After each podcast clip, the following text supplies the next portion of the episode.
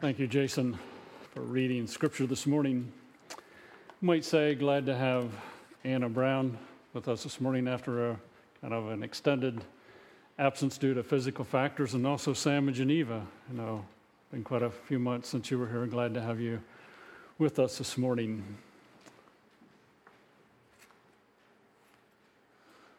The song that Ashley sang talked about the fact, you know, light a fire God lit a fire, if you please, in the lives of the people to whom Hebrews was written. And as time went on, that fire was beginning to waver a little. There was a temptation, apparently, for these, these Jewish believers to go back to the Old Testament system of sacrifice. The writer of Hebrews is encouraging them to persevere because Christ is better than Moses, Aaron, the prophets, and so on. He's encouraging them with the fact that genuine faith perseveres. And in relation to our own lives, will you be publicly insulted at work or at school before you would de- desire knowing and experiencing Christ? Will you accept insult from others before de- denying that you know or experience Christ? Is faith a leap in the dark, trusting in an unknowing God? The writer of Hebrews is saying faith is not a leap in the dark, trusting in an unknown God. It's entrusting yourself to one who has revealed himself so very greatly in the person of Christ. We want to look at Hebrews chapter 10, 32 through 39 this morning. And as we do, keep in mind that this comes after 10 and one half chapters of Christ is better than. Christ is better than everything in the Old Testament. It comes after three and a half chapters of Christ, once for all sacrifice. In Hebrews chapter 7, 1 through chapter 10 and verse 18. Christ paid the sin or penalty for sin. We by nature are separated from God. We're slaves to sin. We're dead in our transgressions and sins. And the writer of Hebrews says Christ, once for all sacrifice, paid for sin. It comes after the fact that we have a great high priest over the house of God comes after the fact that we can draw near to God. Comes after the fact that we can hold on swervingly to the hope we profess. Comes after the fact that we're to consider one another and spur one another on toward love and good deeds. It comes after the fact that he says, don't give up meeting together, but rather encourage one another, and all the more as you see the day approaching. Ten and a half chapters of Christ, the body of Christ. And then in verses 26 through 31, as we discussed last week, there's a strong warning being issued. Don't turn from Christ. Because there's a fearful expectation of judgment and raging fire that will consume the enemies of God. Don't trample underfoot the blood of the covenant. To an individual, but to a body. He's addressing a body. As a body, draw close to God. That includes individuals, but as a body, draw close to God. As a body, consider one another. As a body, spur one another on toward love and good deeds. Therefore, it is wise to daily, weekly, be sensitive to others in the local body and how we should respond to them. Who needs encouragement? Who needs spurring on? Who's going through a difficulty? Because the epistles are written to bodies of believers. We by nature tend to think and live as if I am doing well, everything is fine. The writer of Hebrews is saying, you may be doing well, but the next person may not be doing well, and that person becomes your concern Because you're a body. Christ the head, the body, functioning in dependency upon Christ, but ministering to one another. Writing to this body of believers, encouraging them to persevere, in verse 32, he says, Remember those earlier days after you received the light, when you stood your ground in great contest in the face of suffering. Sometimes you were publicly exposed to insult and persecution. At other times, you stood side by side with those who were so treated. You sympathized with those in prison and joyfully ex- accepted the confiscation of your property because you knew that you yourselves had better and lasting possessions.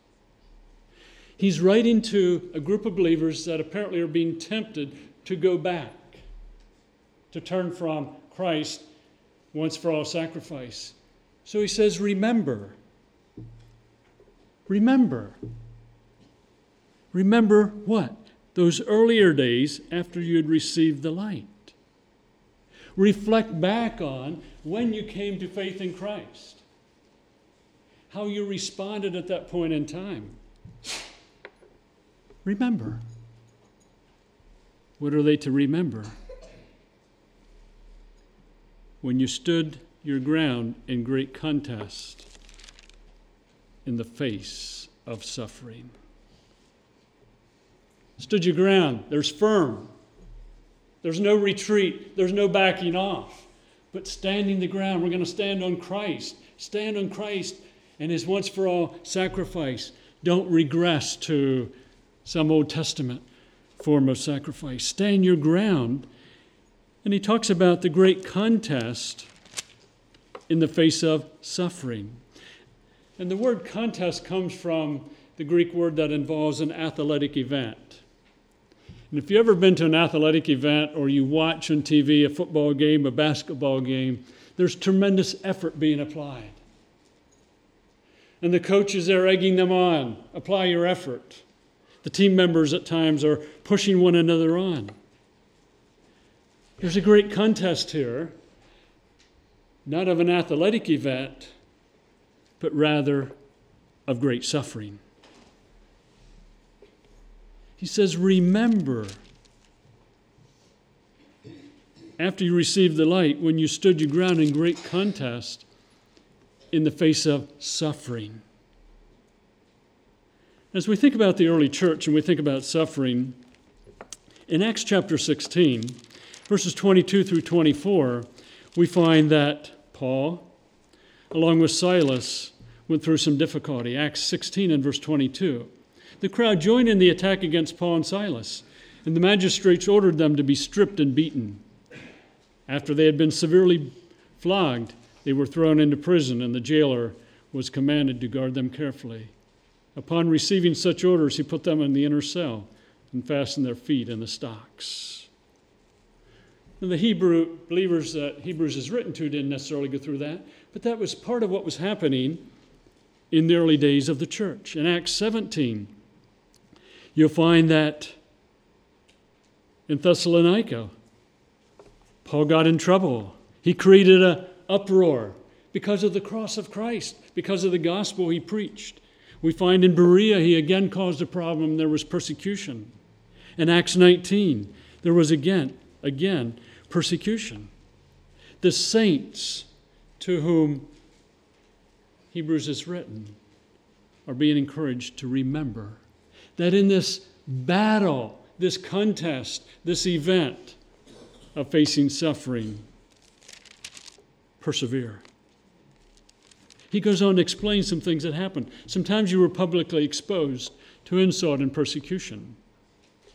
Now, public, publicly exposed comes from the Greek that talks about being put on a stage, being put on a platform where you can be seen. He's saying some of you were taken, you were put on the platform, so to speak, in view of others. For what reason? To be insulted and to be persecuted. You know, the persecution apparently didn't take place behind the scenes. They were held up. It was a public thing. People knew what was going on. In Sodom, to be persecuted. The idea behind persecution is a pressing together, a distress, being in straits. What am I going to do? You know, they're being pressed upon. Why? Because of their faith in Christ. He goes on, he says, Remember that at other times you stood side by side with those who were so treated. To stand side by side with someone, what are you doing? You're being a companion, you're being with them. Come up here a second, Bill, would please. You're standing beside them. You care for them. Someone's going through a difficulty. What do you do? You keep your distance. No. You didn't do anything wrong. You'll make it, Bill. No, stand side by side. You don't let them hang alone. You care for them. Here we go. no, we're talking about a union, a caring, standing side by side. You stood side by side. You're partakers with those who are so treated. You're partakers with those who are going through persecution. You're partakers with those who've been set up on the platform, so to speak, and been insulted. You stand with them side by side. He goes on, he says, You sympathized with those in prison. The idea of com- sympathized is compassion. You had compassion with those in prison. Now, please understand that being in prison in that day was not like it is today. He's not talking about someone who is in prison because they violated the law and they're being punished. He's talking about someone being in prison because of their faith in Christ and taking a stand for Christ. And in that day, prison was such that your basic needs were not provided for. You needed someone on the outside to bring you some food and some other items that you might need. That's why Paul talked about the fact that when he was in prison, he had people minister to him. So if Jim were in prison this week because of his stand for Christ, someone would have to go up to the Luzerne County Prison and take him some food.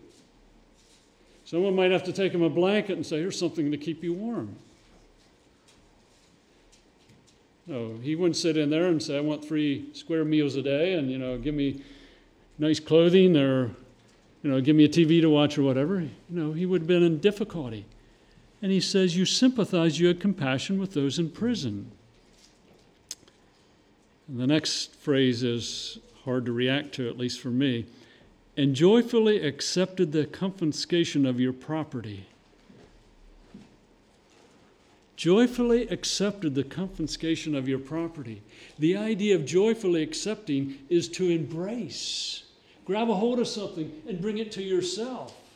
What did they embrace? The confiscation of their property. So Jeff and Anita come next week and say, Yesterday, the mob was by our place. They took our property. What are we going to do? And Lee and Grace say, Come on over. We don't got a big place, but we'll give you a roof over your head. Ray and Sharon come next week and say, The mob confiscated our property. They took it from us. And someone says, Why'd they take it? Because we're Christians and they just came and took it.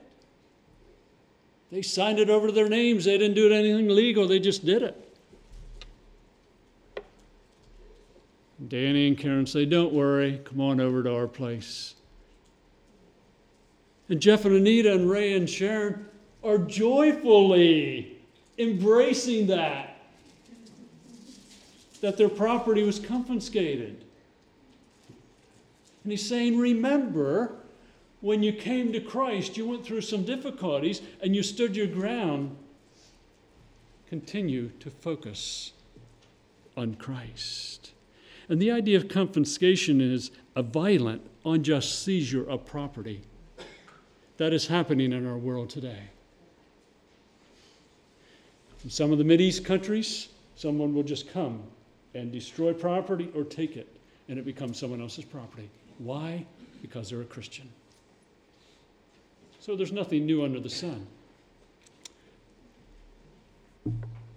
Why, should, why did they joyfully accept this confiscation of their property? Because you know that you yourselves had better and lasting possessions. There's something beyond this property we own. We have something coming in the future. So we'll joyfully accept this because in the future there is something coming. He's saying, don't give up on Christ. Don't give up on the once for all sacrifice of Christ. For you, for us today, remember your passion to wor- worship with other believers when you came to Christ. Remember your passion to encourage others. Remember your passion to spur others on. Remember your passion to talk with God. Remember your passion for Scripture. That's where the writer of Hebrews is coming from. You know, Christ has to be great to be willing to have your property confiscated and still remain faithful to Christ. Christ has to be great to be willing to be made fun of in a public setting? Am I willing to be insulted in school or on my job to be faithful to Christ? Will I lose my job before I'll deny Christ in any manner? The exhortation is remember what you went through when you came to Christ. Remain faithful to Christ. In verses 35 through 39, he gives some encouragement, encouraging these people to stand firm. So do not throw away your confidence, it will be richly rewarded. Because of Christ, there was confidence, there was freedom in speaking, there was a fearlessness because of Christ. So apparently, they spoke for Christ. That resulted in being insulted that resulted in losing property, that resulted in going to prison. He says, Don't throw away your confidence because it's going to be rewarded in the future. See, a future reward, the writer says, enables you to stand firm in the present. What we believe about the future influences the present. he goes on, he says, You need to persevere. You need to remain under, remain under persecution. Do not seek to escape by renouncing your faith. Well, get out of this persecution, I'll just renounce Christ. And the writer of Hebrews says, No, persevere, remain under persecution, and show that you're a true child of God. Because Hebrews 12 and verse 7 says, Endure hardship as discipline. God is treating you as sons. Christianity is no flash in the pan. Christianity is no flash in the pan. You began well and you're going along. Persevere, remain, keep going. If Christ was good enough back here, he's good enough in what you're facing in the present.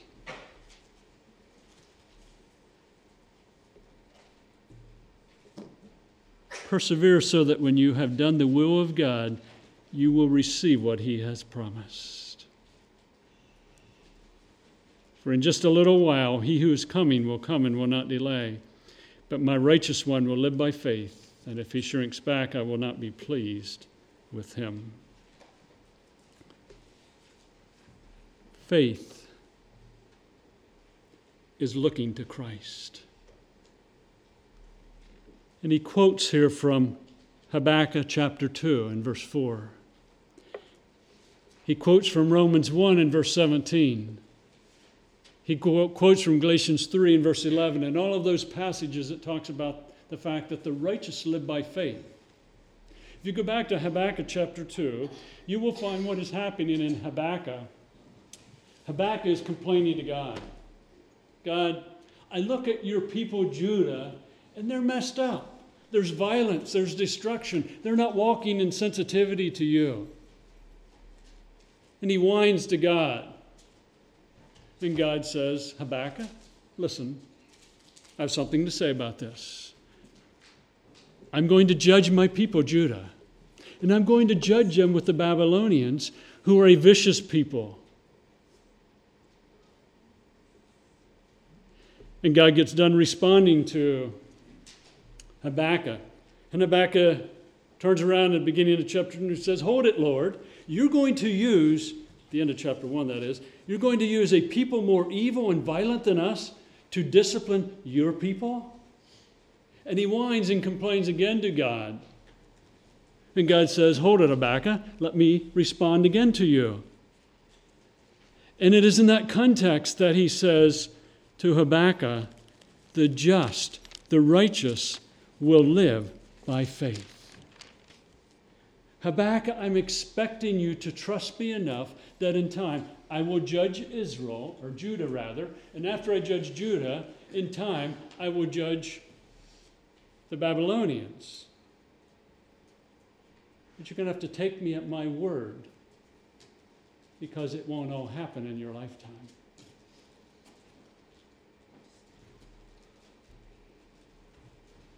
And Habakkuk says at the end of his book, I heard and my heart pounded, my lips quivered at the sound of de- at the sound. Decay crept into my bones and my legs trembled. Yet I will wait patiently for the day of calamity to come on the nation invading us. Though the fig tree does not bud, and there are no grapes on the vines, though the olive crop fails and the fields produce no food, though there are no sheep in the pen and no cattle in the stalls, yet I will rejoice in the Lord. I will be joyful in God my Savior. So, two years later, Habakkuk is thinking, fig trees aren't doing very well, no grapes in the vine, the olive crop is failing. I'm still going to trust in the Lord because the Lord said, the Babylonians will take over us, and in time the Babylonians will be judged. I will live by faith. It looks bleak, it looks desolate, but I'll live by faith. In Romans chapter 1, Paul talks about the gospel. He says, I'm not ashamed of the gospel. It's the power of God unto salvation to everyone that believeth, to the Jew first and to the Greek. And in the very next verse, it says, The just will live by faith. Faith in what? Christ alone. In Galatians, Paul argues, as he writes to the Galatians and says, Don't go back to some form of works, because it's Christ and Christ alone. And in verse 11, he says of chapter 3, the just will live by faith. And he's saying to the Hebrews here, the writer, or uh, to the people he's writing to in Hebrews, you take Christ by faith. Persecution, yes. Faith. Insult, yes. But trust Christ by faith. Prison, yes, but trust Christ by faith. Faith continues to look to Christ once for all sacrifice. It does not demand seen results or evidence. Dependency is upon God, whom demonstrates himself in Christ coming among humans, living holy, dying for our sins, rising from the dead, ascending to his Father, and interceding for us. Who or what has ever demonstrated such character and being? Don't turn back from Christ. Faith is not in the unseen or lack of evidence. Faith is in God who demonstrated the totality of his character in the person of Christ. Whoever demonstrated what God demonstrated in Christ. People struggle with a God who would allow such suffering and evil as is in our world today. Can we point them to Christ who came into this evil world, who was crucified by his own choice? People struggle with cre- God creating the universe. Can we point to the Creator who humbled himself and came as a servant to humanity? Faith is not a blind leap into the darkness. Faith is a dependency upon God who revealed himself in creation and Christ. Faith is in the person who demonstrated his power in creation and the totality of his majestic character in Christ. It's not a leap into the darkness. It's a leap into God who demonstrated himself in the creation that we can observe, in the Christ that came to this earth. And he's exhorting the Hebrew readers here to be faithful. Why would we choose to turn from such a great God? Is anyone or anything better? Is my effort better? Is Mohammed better? Is James Dobson, Dobson better? Is the Pope better? Is Chip Ingram better? Is a great music group better? Is evolution better? Is a flashy service better? Writer of Hebrews is saying, Christ. Be faithful because of Christ and who he is. He concludes chapter 9 by saying, But we are not, or chapter 10 by, by saying, But we are not of those who shrink back and are destroyed. We're not of those who shrink back from Christ and Christ alone and turn to an Old Testament system of sacrifice. We're not of those who shrink back and are destroyed, but those who believe and are saved. His exhortation is to persevere, go on. In chapter 11, he gives example after example of people who before Christ persevered. They had faith in this God who created the universe. In chapter 12, he gives the exhortation. In verse 2, let us fix our eyes on Jesus, the author and perfecter of our faith, who for the joy set before him endured the cross, scoring its shame, and sat down at the right hand of the throne of God. Consider him who endured such opposition from sinful men, so that you will not grow weary and lose heart. Christ is the slow, steady obedience in the present, while looking for a future rich reward. Give up looking for the flashy, the exciting, the big event, and pursue knowing Christ. Running from one event to another, from one book to another, from one speaker to another, from one DVD to another pales, lacks in contrast to Christ. Glory in Christ. Nothing wrong with the items I mentioned, but glory in Christ. Persevere, faithfully follow through on the basics life in Christ, body life, or one another's, corporate worship, following a shepherd. Be steady be consistent in those items. They produce Hebrews 11 people. The reward, the blessing is not here on this earth, but in eternity. Live by faith. Taking God at His word and acting in light of His word. Persevere. Are you in Christ? If you're not a believer in Christ, why not come to Him today? He offers so much. If you're a believer in Christ, heed the encouragement and the admonition of Hebrews to persevere, live by faith, day by day, whatever may come. Just persevere. And as we sing together and then partake of communion, we're reflecting on Christ, the reason why we want to persevere. So let's sing together.